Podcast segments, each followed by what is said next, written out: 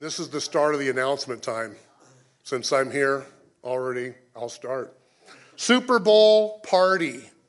Our first annual Well Super Bowl party will be here at the church Sunday, February 11th. To be determined on the game time. Game will be in Las Vegas. We will be here in Ojai at the Well.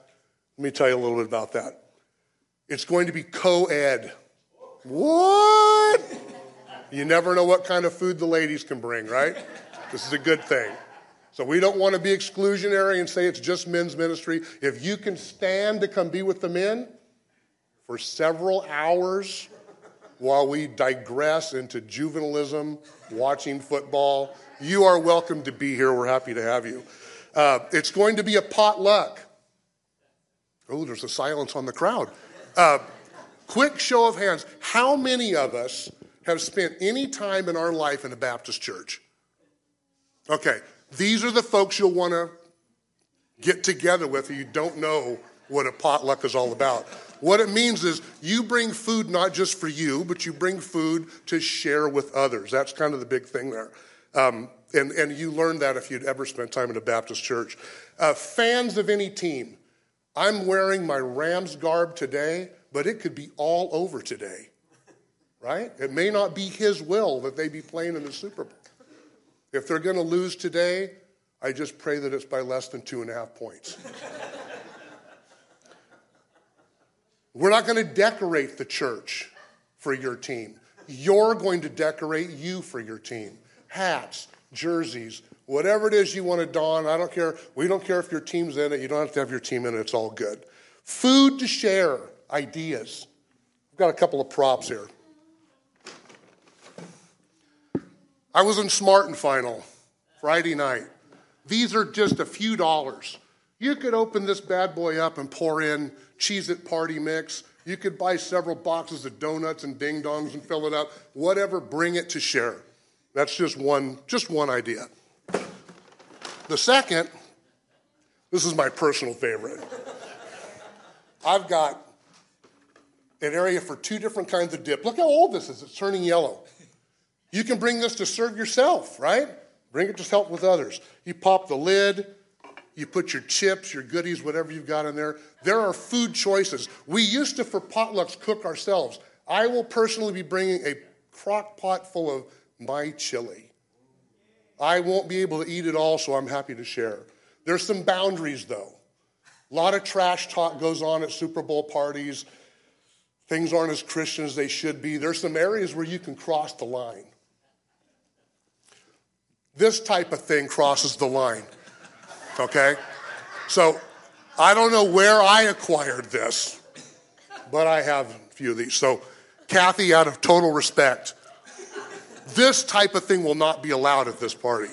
I just wanted you to know that I'm on top of getting out ahead of that. So, there will be judgments made. In the coming weeks leading up to the 11th of February, we're going to continually talk this up, have some ideas. If you don't come, that's okay, because I'll have enough chili and chips and stuff for me to make it happen. We'd love it if you join us, fellowship together, bring your friends. It's just a time to get together as a church family and uh, have a good time. Thank you.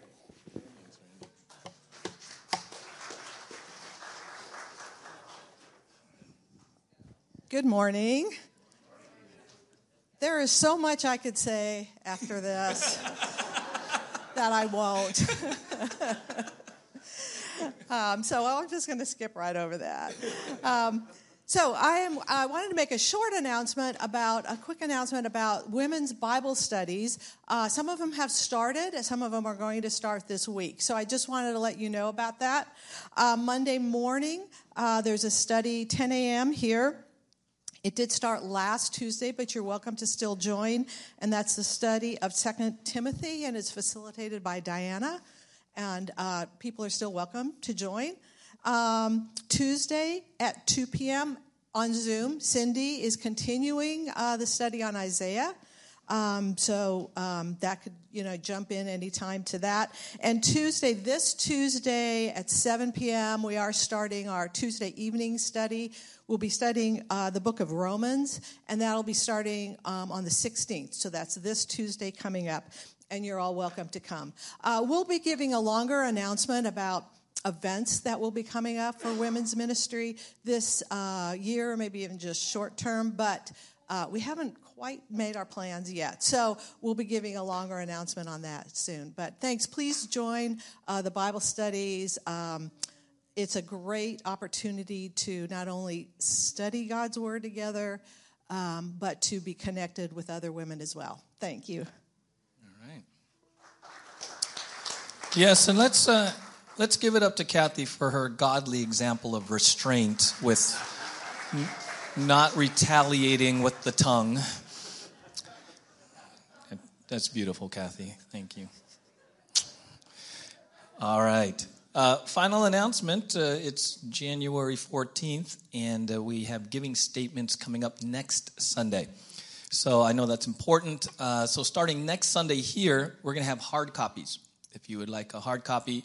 If uh, there's other means that you would like your giving statement, you see on the screen there, you can email Bill at bill at OVCF Church. Uh, there's really three options. You know, there's still snail mail. Uh, you can request an email copy, or he can actually text a copy to you.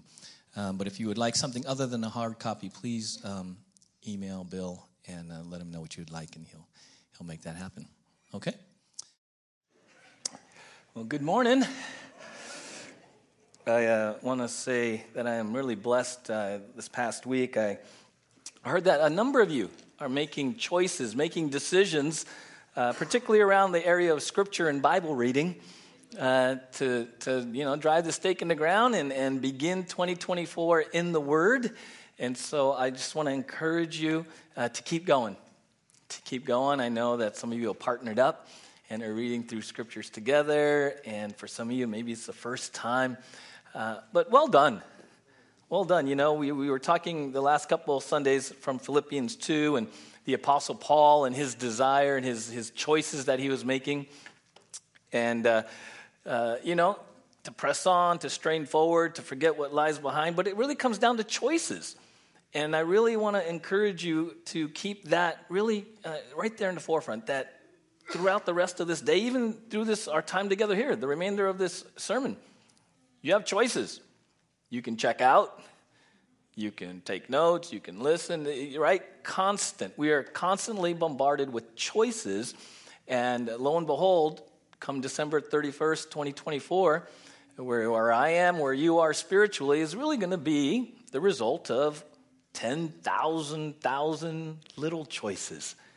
You know, we may encounter some big ones along the way. There might be some things that, that happen where we, we have to make some significant choices, but quite honestly, most of life is just in the small, mundane, repetitive choices, you know, even the spiritual disciplines, and those add up. They add up. It, it's kind of like eating, right? Yeah, many of you probably don't even remember what you ate in the last seven days, right?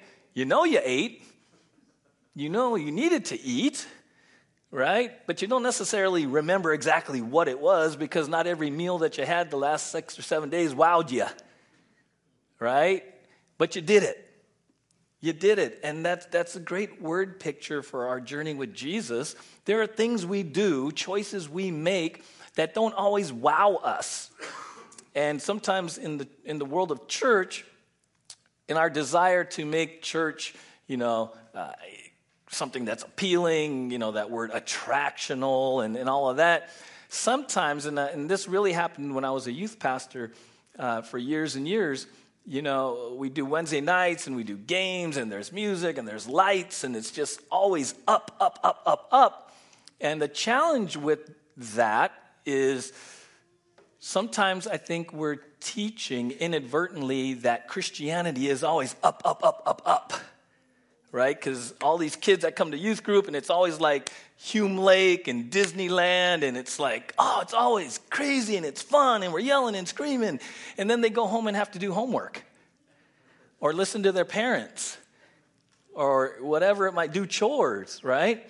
And so, you know, we love gathering here. We love all the Bible studies that are happening, but it's just really key moments that really surround the, routineness of life and the following of Jesus one step at a time. And it's glad, I'm glad that we get to do it together.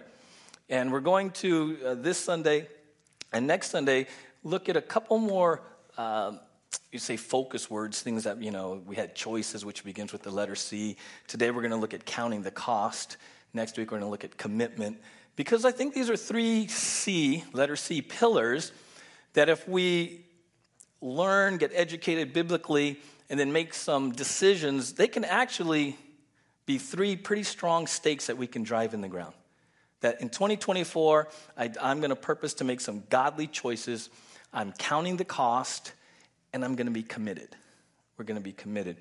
And so we're going to look at this passage uh, over the next two weeks. Today, we're going to only focus on the first two verses, but I want to read the whole passage. In context, Jesus is talking about following him and what it means to follow him. Last week we talked about pursuing godliness. Really, pursuing godliness is just following Jesus. It's faithfully following Jesus because in the new covenant, remember, we are in a relationship. We are in a new covenant relationship through faith in Christ. So if you want to be godly, if you want to be holy, fundamentally, it means that in 2024, you want to follow Jesus. Right? And so Jesus says in Luke 9 23, he said to all, if anyone would come after me, let him deny himself, take up his cross daily, and follow me. For whoever would save his life will lose it, but whoever loses his life for my sake will save it. So he's speaking, this sets the context of what the passage we're going to focus on. That Jesus is saying, hey, if you want to if you want to follow me, that's awesome. But it's a life of denial, and, and, and in doing that and losing yourself and following me, you'll actually find fulfillment. You'll find purpose, right? And so in Luke 9:57, a little further down, this is what he says. Little interactions he has with three different people. He says, As they were going along the road, someone said to him, I will follow you wherever you go.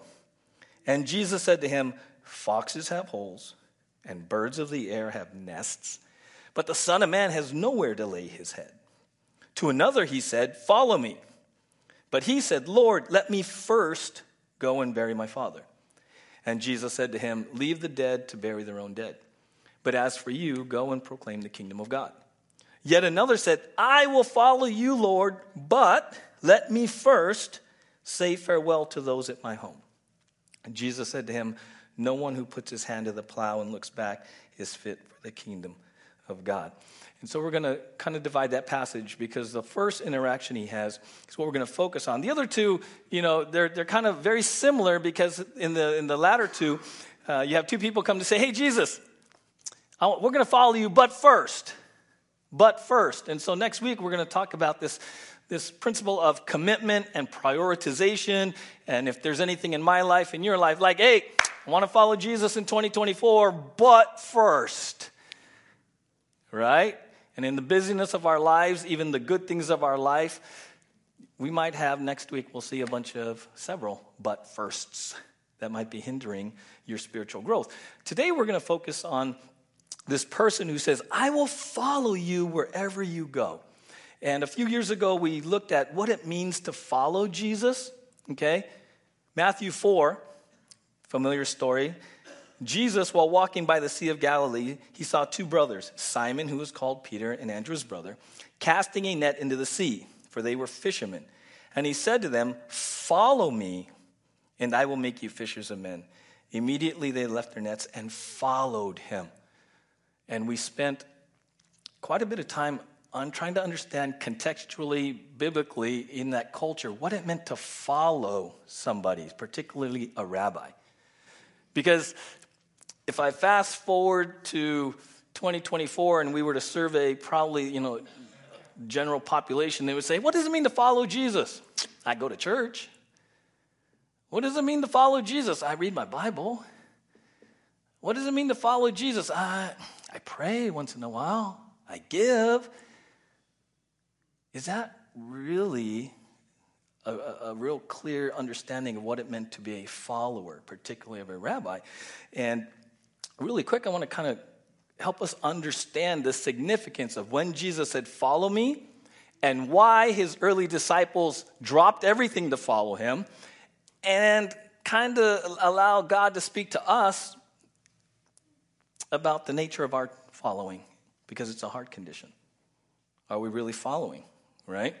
There was a prayer from the Mishnah that we looked at years ago, and it said, May you be covered by the dust of your rabbi right? Some of you remember that. There's a prayer, and it was a great description of a talmid or a student who was following a rabbi, and they said, May you be covered by the dust of your rabbi. What that meant was, in that culture, when you, went, when you said, Rabbi, I want to follow you, they literally followed him.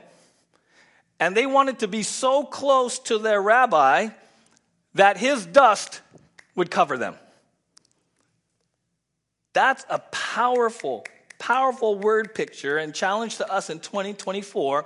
When we say we're followers of Jesus, are we saying that we want to follow Jesus so closely that the dust of Jesus today would cover us? That's as closely as we're following Jesus. Because that's what it meant to follow a rabbi back in that time, right? A talmidim, which is their word for student, followed his rabbi everywhere because every moment was an opportunity to learn. He was literally afraid to let his rabbi out of his sight, out of his hearing, because something might happen that he would not be able to learn. If the rabbi traveled, the Talmudin traveled with him. Every detail of the rabbi's life was copied, including his walk, talk, and mannerisms. That's what it meant to follow back in the culture. You didn't want to just learn, because again, we equate following Jesus with academics and coming to church and learning and learning and learning and learning. In this culture, to follow a rabbi meant you wanted to become the rabbi. Talk, walk, eat like him. When he sleeps, I sleep. You wanted to become a clone of the rabbi. If we're going to follow Jesus with the same intentionality, we've got to understand I got to follow him. Right? I want to be, because a lot of times, again, we, we kind of make it academic and we say, well, let's be like Jesus, and then we put a whiteboard of all these characteristics that we try to add to us right? Not necessarily wrong with that, unless you're forgetting that following Jesus is a relationship like this. It's like this. You have to be with him. You have to want to be with him, right? I'm glad that we get together once every seven days, but it's kind of hard to become a follower of Jesus if it's a once in every seven days thing, right? How many of you, growing up, or if you're a parent, you've seen kids through middle school and high school, how many of you have ever been in a situation, and maybe you did this, I, I probably did, where a, a kid goes to high school, middle school, and over time they start to dress, act, talk like their peer group? You ever see that happen? Right? Like little Johnny becomes just finds his little group, and all of a sudden what happened to Johnny? He's like dressing different. He wears different shoes, all the hair, right? You look around, even um, Ojai, right? All the middle schoolers ride the same e bike.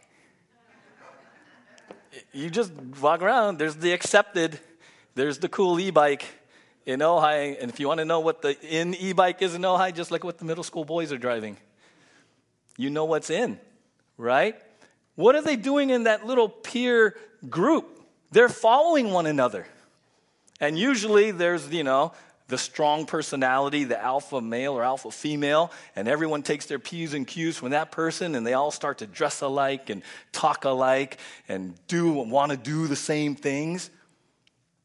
Well, in many ways, that's what we're supposed to be doing with Jesus and with each other.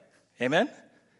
That's the value of why we get together here, why you go to women's Bible studies, Super Bowl party, men's groups. It's to be around each other because more often than not, it's what's caught and not just taught. Following Jesus is 24 7, 365, and he puts you into the body of Christ to help all of us become more like him. That's the whole purpose of this, okay? It's not just an academic thing. And so uh, in Luke 9 57, going back to those verses we're going to focus on, he says this As they were going along the road, someone said to him, I will follow you wherever you go. Right? That's a great New Year's resolution right there. Right? Some of you might have written this in your journal, something like this already in January. 2024, the year of Jesus. I'm all in for Jesus. I'm driving, you right? Some of you may have said something like this for 2024, right? Well, this person says it. And Jesus said to him, Foxes have holes and birds of the air have nests, but the Son of Man has nowhere to lay his head. In Matthew 8, we actually find a, a very important clue about who this person is that really opens up the application of this passage to 2024. In Matthew 8, it says this Now, when Jesus saw a crowd around him, he gave orders to go over to the other side. And a scribe came up and said to him, Teacher, I will follow you wherever you go. And Jesus said to him, Foxes have holes and birds of the air have nests, but the Son of Man has nowhere to lay his head. It is absolutely crucial that we understand that this person who approaches Jesus with this great intention of following wherever he goes was a scribe. Because the nature of the scribe in that culture is really this culture right here. Oh, hi. Probably 99 plus percent of you right here. Now, when you think of a scribe, sometimes you might think of like a secretary, someone who's just sitting there and they're being told what to do. That's not a scribe. In this culture, scribes enjoyed authority, leadership, influence. Some considered them judges and lawyers. Okay? It was an honored profession. They were like white collar. Okay? They were religious leaders okay? Advisors to chief priests, teachers of the law, community leaders. This is the scribe. This is the person that came to Jesus and said, I'll follow you wherever you go. And I'm thinking of Ojai and middle class, upper middle class, upper class, successful, intelligent, educated, influential people like us with the same desire and attention and maybe pronouncement. I'll follow you wherever you go. And then Jesus' response actually becomes more of a zinger because Jesus says, Foxes have holes, birds of the air have nests, but the Son of Man has nowhere to lay his head. And he's kind of like, Oh, really? Oh, really, Mr. Scribe? Mr. Professional, Mr. Successful, Mr. Living in Comfort, Mr. Influential in the community, Mr. of a good reputation, Mr. Teacher of the law. Oh, really? Well, let me just kind of break it down to you. At the base level, foxes are taken care of, birds are taken care of. If you're coming to follow me, my life is even harder than a fox and a bird. He's saying, you know what? If you're coming to follow me, you're talking about a radical life change here, bud. It's not a life of self indulgence and comfort and convenience, it's a life of self denial and faith and sacrifice. Right? And, and I love that because Jesus is honest on the front end. He's honest on the front end. And biblically, we have to be honest with ourselves, and I have to be honest with you at least on the front end of 2024 about what it could mean, what it could cost you, me, to follow Jesus in 2024. It's not to discourage you from following him. In fact, what it is, is to open your eyes biblically so that when these costs do come, you're prepared and you're victorious. Amen? You're not set up for failure. That would be doing you a disservice. Because, quite frankly, there's a lot of buildings in this country and around the world right now filled with hundreds, if not thousands, of people who are being told the opposite message.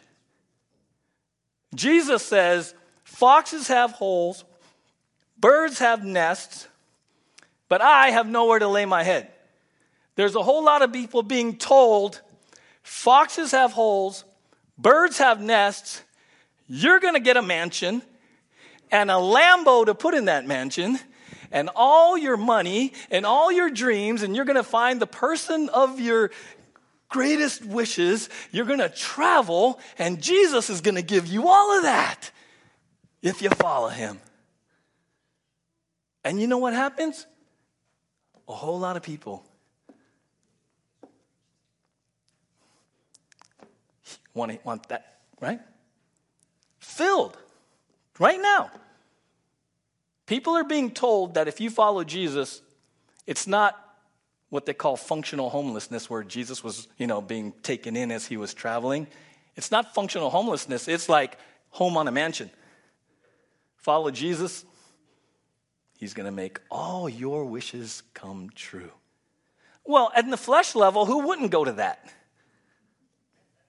Right? Who wouldn't want to hear that? that following Jesus is all about me and he's going to meet my wishes and he's going to, uh, you know, life is going to be hunky dory. And, you know, who wouldn't want that? Well, sorry. Jesus says, if you're going to follow me, you're going to be struggling worse than a fox and a bird. Right? Because if we around here repeatedly come at you with this prosperity gospel and follow Jesus and he's going to give you all your dreams and all this, you know what we're inadvertently doing? Setting you up for failure. Because when your dreams don't come true and when reality smacks you, you know what you're going to do? Walk away from Jesus. Why? Because Jesus didn't give you what you wanted and you're going to go look for the next thing that's going to meet your needs. Right? And so we have to be really honest and clear that following Jesus, you have to count the cost. There is a counting of the cost. Okay? And, and again, it's not a bad thing, it's an honest thing. Back in Luke 14, uh, we'll go back to, I think it's the third one. It says, For which of you desiring to build a tower does not first sit down and count the cost, whether he has enough to complete it? Otherwise, when he has laid a foundation and is not able to finish, all who see it begin to mock him, saying, This man began to build and was not able to finish. It's called counting the cost. I've been in ministry 30 years and I've had the privilege to officiate many weddings. Uh, prior to that, we always ask and kind of require people to come through premarital counseling. And here's the deal we don't talk about the ceremony till the very last one or two sessions. You know what we spend weeks talking about? The harsh reality that awaits you the day after you say, I do. We spend weeks and weeks counting the cost, conflict resolution, financial management, toilet paper over or under that's a real problem, isn't it? See, some people here are like, How does he know? I know. Because I have them fill out a survey regarding the toilet paper over and under. It'd be amazing. You what? Who does that? Who goes under? What's wrong with you? It's like counting the cost of waking up with that person who looks so lovely in the, in the tuxedo and the bridal. And then you wake up and you're like, oh my gosh, this is a lifer. And hopefully, we have helped you to count the cost. Because, like marriage and dating, you know, when you when I've seen it and I've been youth ministry and, and all this, you know, the the romance stage, the butterflies, the Instagram and the you know, the texting. Will you follow me? Accepted. Will you follow me back? Accepted. Right? All of this, right? All of the butterflies, right? Right? Still going? Well, that's what you better say. You have no choice to say that. But one day, Brother Reagan, the butterflies, bro, just might not be there. And you're going to have to transition from butterflies and romance and all of that emotional. Nothing wrong with that. But for a long and healthy marriage, how many of you know you have to transition into consistent, committed, self sacrificial love? That isn't all peachy keen. That the commit, amen, honey, honey.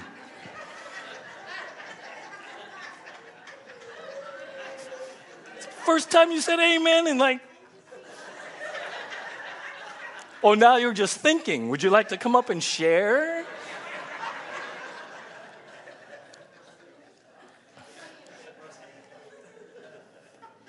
We're going to talk later.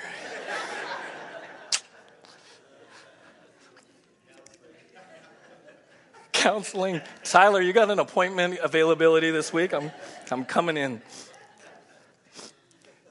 So just like in dating relationships, there's, you know, that romance and it's all exciting but you have to transition into committed self sacrificial love for the long haul, right? And it's not that it's not fun and enjoyable, but it's a different type of commitment level that requires day in and day out choices and discipline and commitment, right? Because you counted the cost on the front end. It's the same thing with Jesus. Again, people come in and they get really hyped for Jesus, really excited for Jesus. And I'm believe me, there's I love when people get excited for Jesus. I remember when I, you know, first got exposed to evangelical church and worship and Bible study and real deal people who were honest and like cared about me, I was like, this is awesome, right? And there's this kind of romance, excited stage when you get to church and you're meeting Jesus and you get saved, da da da, and you're like cloud nine. I want to serve, I want to do everything, da da da da da da da. But just like a committed relationship, at a certain point, your relationship with Jesus has to transition into day in and day out self sacrificial love and commitment to Jesus. Amen? Because following Jesus isn't always a bed of roses. And if you count the cost on the front end, which is what I love Jesus, he's saying, hey, uh, uh, okay, scribe, that's awesome, but you got to count the cost. I want you to count the cost here. I'm not going to sell you a bill of goods. I'm actually going to try to discourage you, maybe.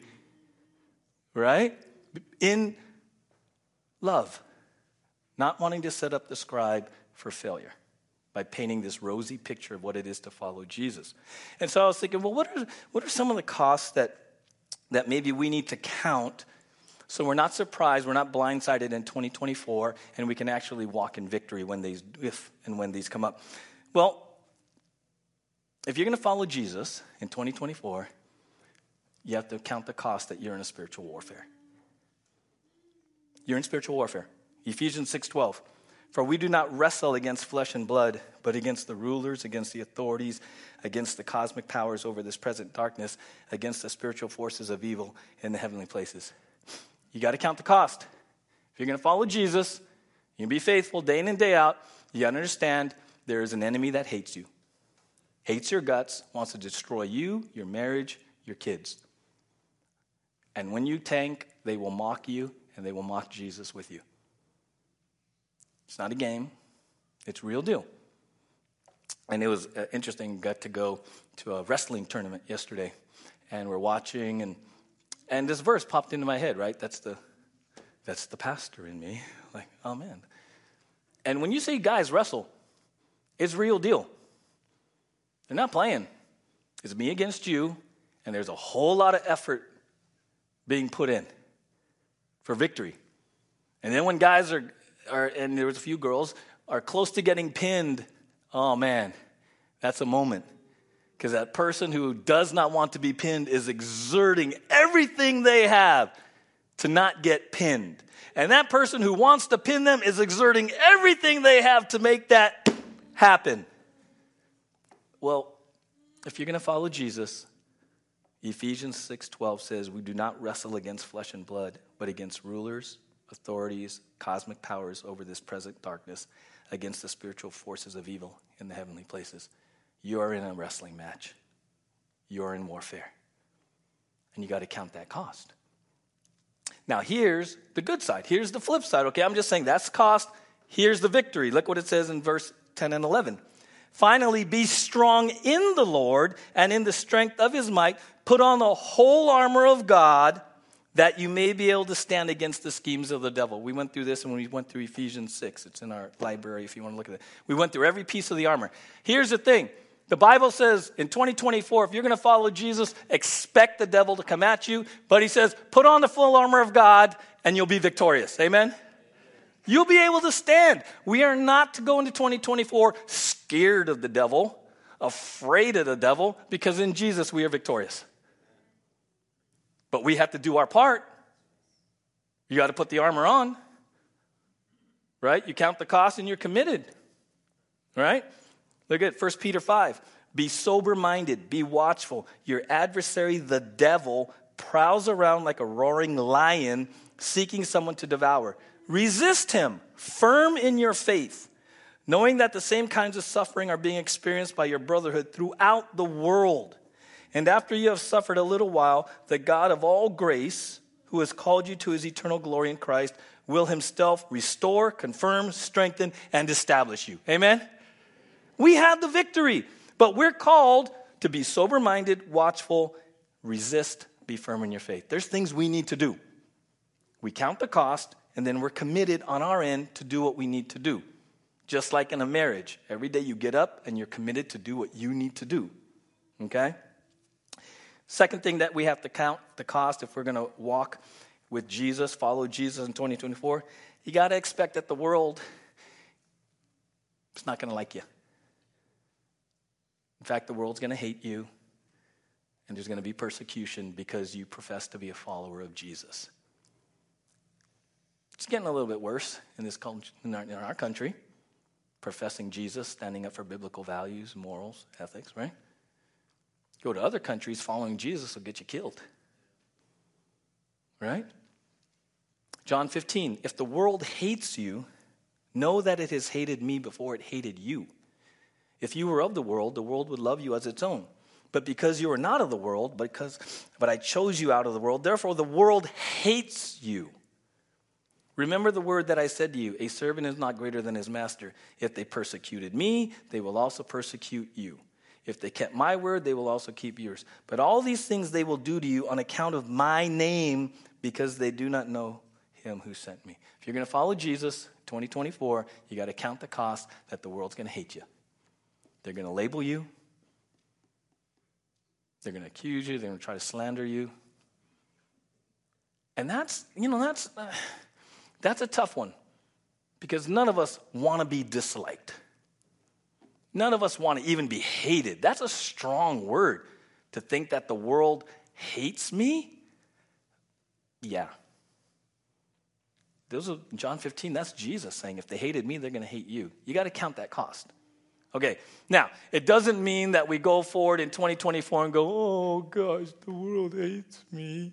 Why does the world hate me? I don't hate anybody. I just, I just want everyone to like me, right? Come on. When you count the cost, Jesus is just being upfront. But here's the victory. Look at here's the victory statement, okay? Matthew 5. Blessed are those who are persecuted for righteousness' sake, for theirs is the kingdom of heaven. Amen? Blessed are you when others revile you and persecute you and utter all kinds of evil against you falsely on my account. Rejoice and be glad, for your reward is great in heaven, for so they persecuted the prophets who were before you. Amen? We count the cost moving into 2024. The world's going to hate us. The world's going to talk trash about us. The world's going to persecute us. But Matthew 5 says, woohoo! Amen? It's how you choose to respond. And I choose to respond to what Jesus says in Matthew 5. You're blessed. Because if the world is persecuting you for following Jesus, my guess is you're doing something right.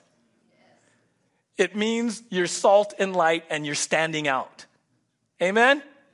And when you stand out in darkness, the darkness doesn't like it. Why? Because you, just by being you, bring conviction right? Just by being you. And I'm not even talking preaching. I'm just like, oh, you're a follower, right? Just by being you. Right? I shared the story years and years ago. My brother lived in San Jose. We would go visit him. And I used to, you know, golf kind of frequently at the time with my brother. So one time we went out golfing with him and he invited a friend from, I think, work. And we're golfing and this friend's not a believer. So he's just being a dude. If you know what I'm talking about on the golf course. He's talking and, you know, just, not, you know, guys at the golf course, if you don't know golfing, you're out there for four or five hours. So this guy's just being a guy. And he's telling jokes and he's just right? Afterwards, we're at a restaurant. Uh, it's some fast food thing where you have to get in line.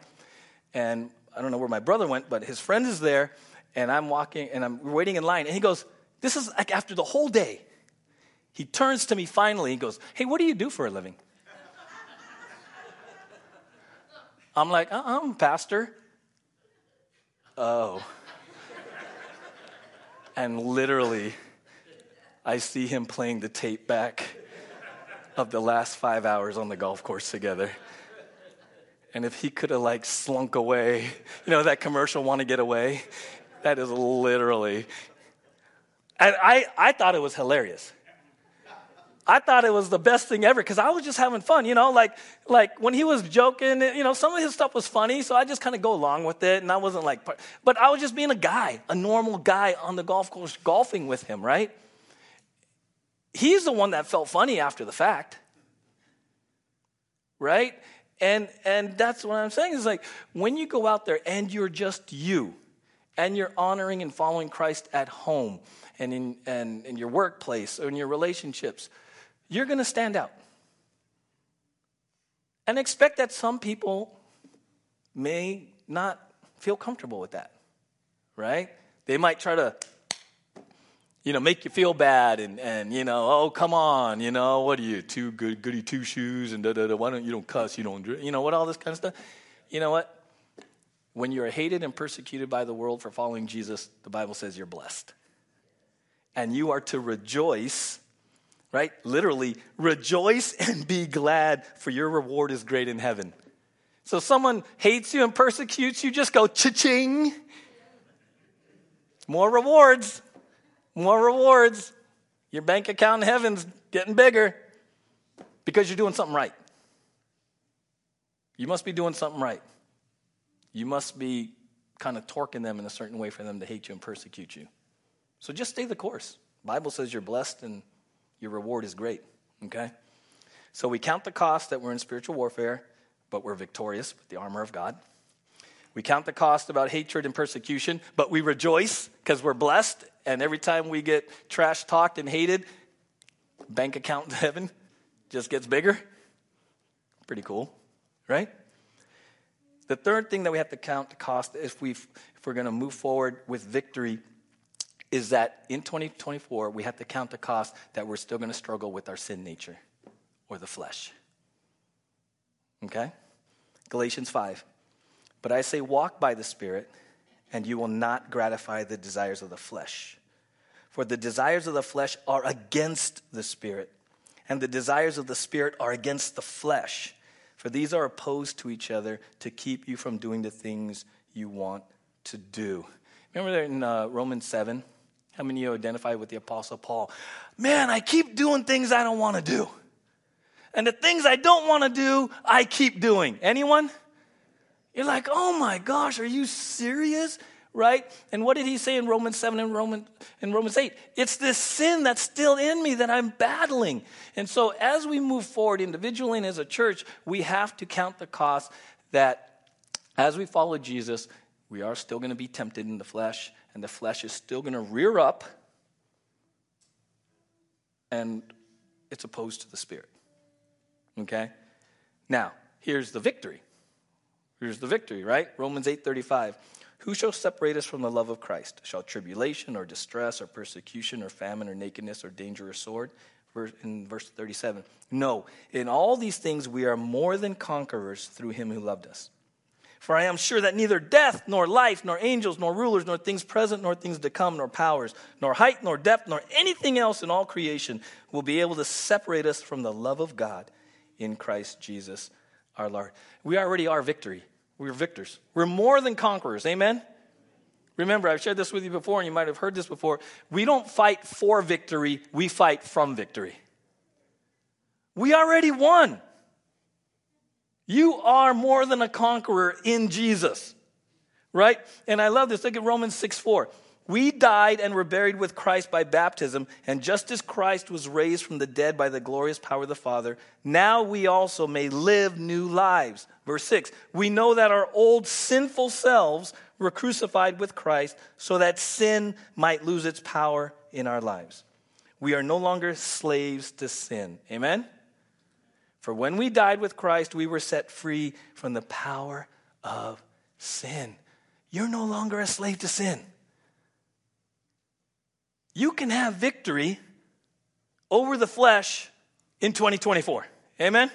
You can conquer that habit. You can conquer that thing that has been just a thorn in your side for years and years. You can conquer it. And it might just be because you finally appropriate the biblical truth that you are no longer a slave to this thing. Amen? You're no longer a slave to it. Now, it may take some time for you to learn new habits, put on new patterns, and all of that. But you have to fundamentally believe that you're no longer a slave to sin. You are no longer a slave to sin. One of the uh, illustrations, I wish I had something here. Isaac, I hope I don't mess up your electronics, but it, one of the illustrations that helped me as a young believer was uh, an, electrical out, an electrical outlet, right? So this cord is plugged into this monitor, right? And before I came to Christ, that was me plugged into sin. Just was. I was just plugged into sin nature, spiritually dead, plugged into sin, slave to sin. When I become a believer, Isaac, I'm going to unplug this. Don't be mad at me. now I have the cord. That source is still there, but I can choose whether or not to plug in. See? It didn't really go, it didn't go completely go away. But every time I choose not to plug back into sin, I glorify God. Every time I'm tempted and I choose not to plug back in, that reinforces that godly behavior and that new godly way of living, right? Now, every once in a while, the old Richie might rear up and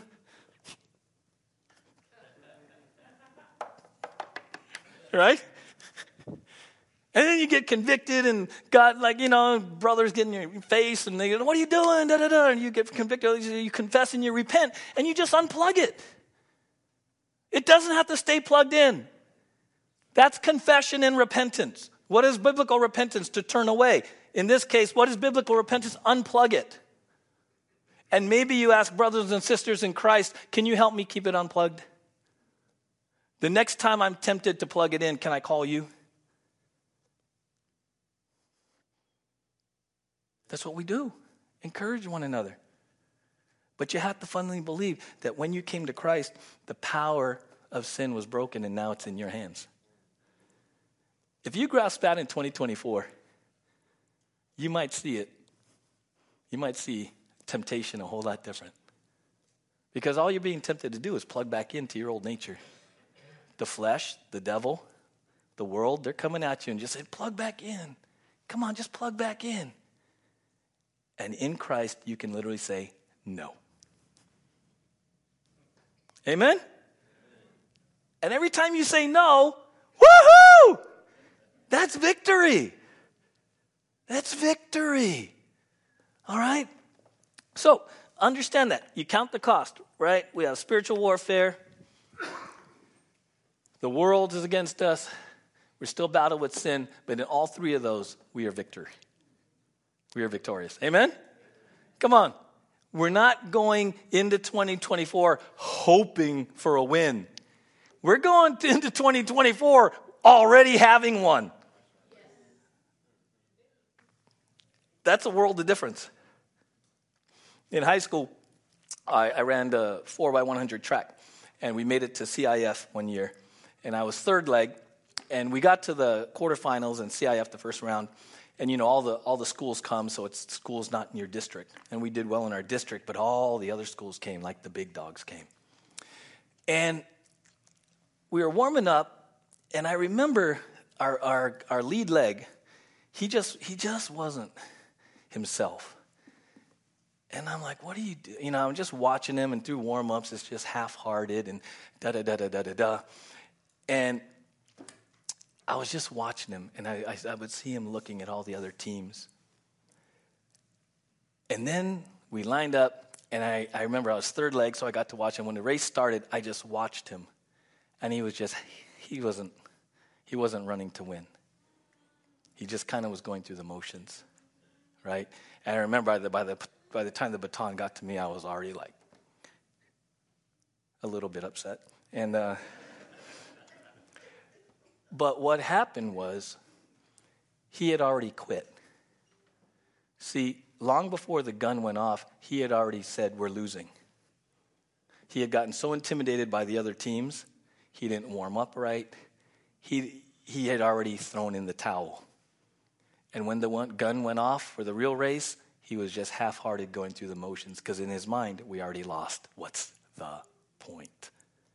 And I was, I just said, dude, come on. We didn't do this whole season for you to throw in the towel and not even give us a chance. But see, it was a, it was a choice he made.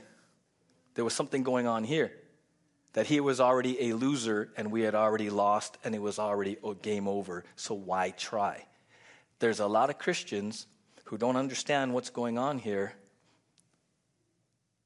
and you're going to miss out on God's blessings in 2024 because you're just going through the motions and you're just kind of you already feel like it's just another year and I've always been this and I can't this and I've tried this for years and nothing seems to work and you're intimidated by the world, you're intimidated by the devil and you you know all this kind of stuff.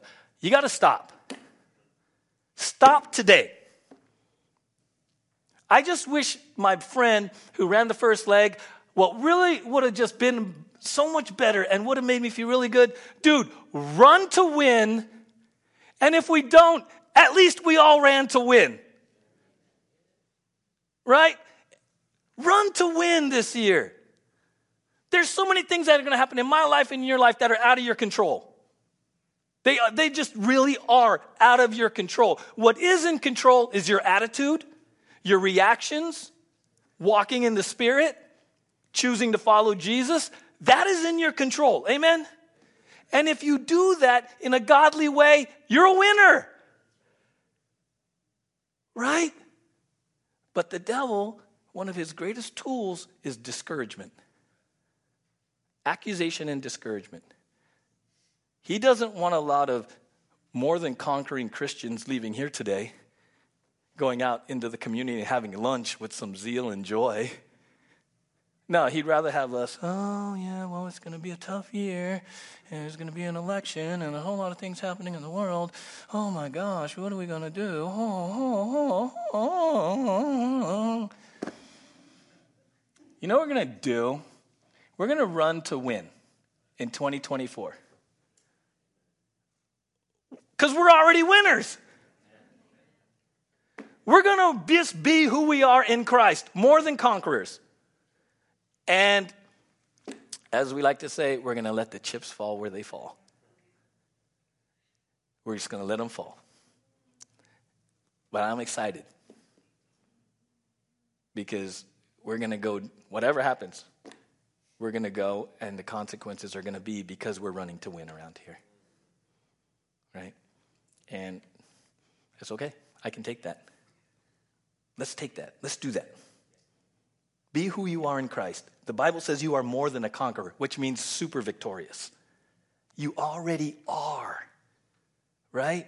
You've been given the armor of God. You can resist the devil. You're no longer a slave to sin. When the world persecutes you and hates you, cha-ching! You're almost untouchable.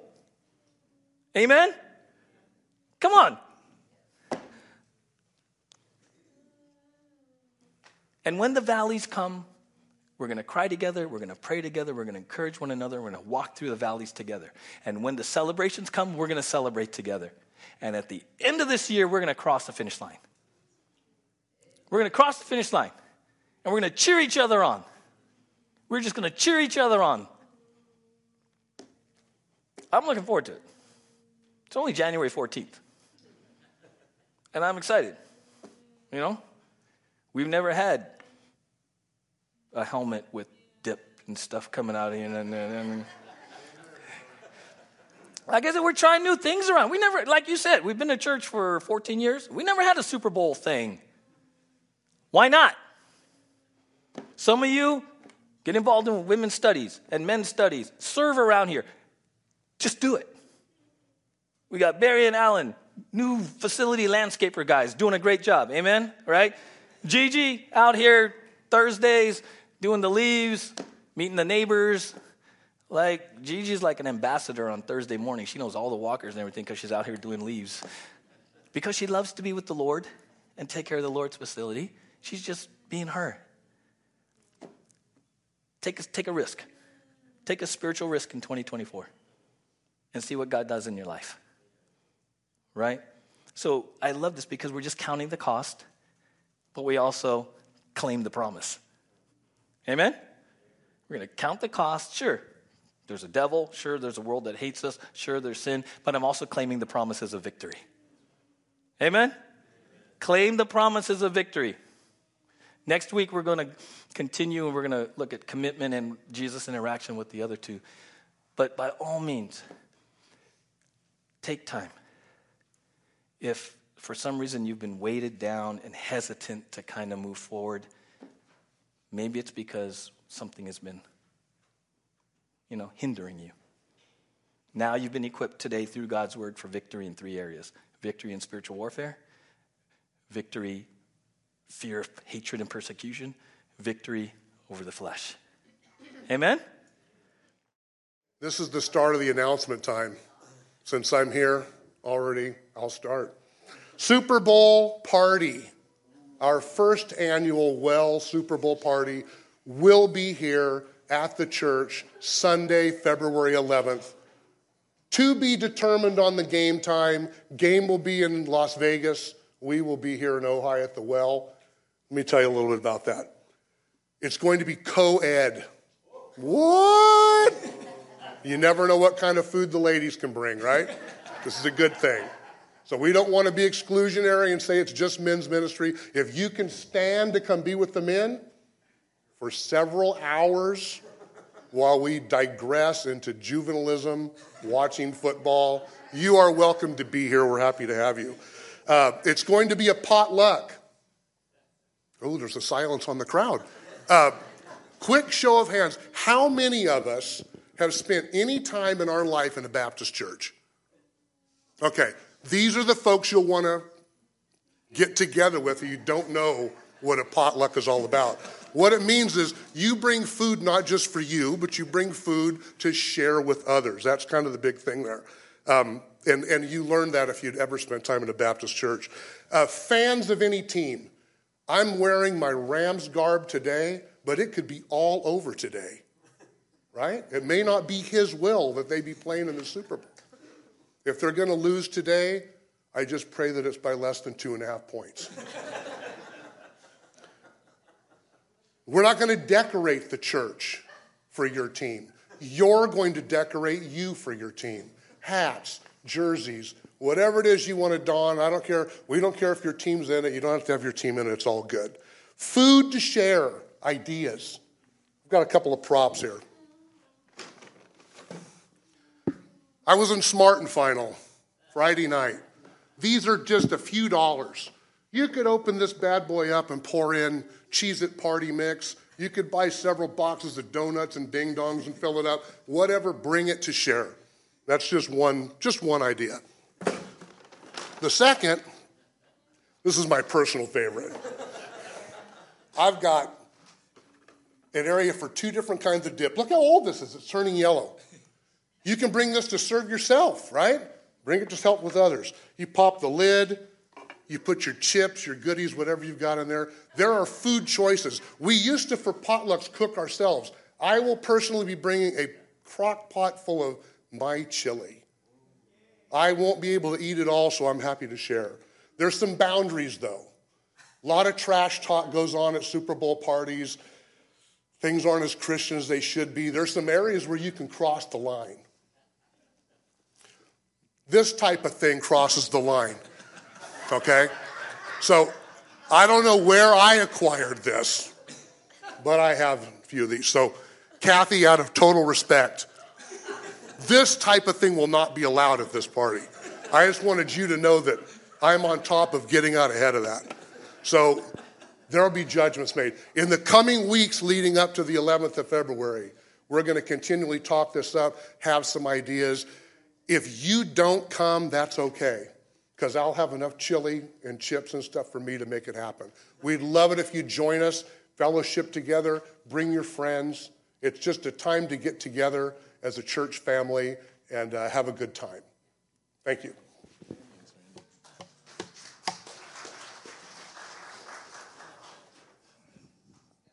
Good morning. There is so much I could say after this that I won't. um, so I'm just going to skip right over that. Um, so I am. I wanted to make a short announcement about a quick announcement about women's Bible studies. Uh, some of them have started. Some of them are going to start this week. So I just wanted to let you know about that. Uh, Monday morning, uh, there's a study 10 a.m. here it did start last Tuesday, but you're welcome to still join. And that's the study of Second Timothy, and it's facilitated by Diana. And uh, people are still welcome to join. Um, Tuesday at 2 p.m. on Zoom, Cindy is continuing uh, the study on Isaiah. Um, so um, that could, you know, jump in anytime to that. And Tuesday, this Tuesday at 7 p.m., we are starting our Tuesday evening study.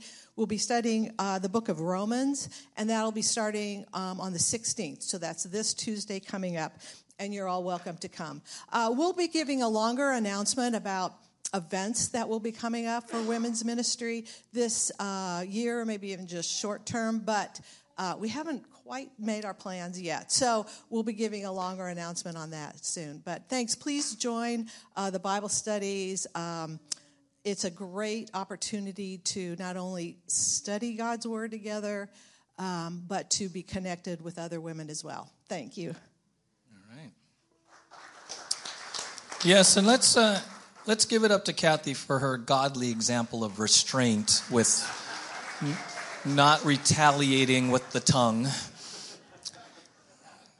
That's beautiful, Kathy. Thank you. All right. Uh, final announcement uh, it's January 14th, and uh, we have giving statements coming up next Sunday.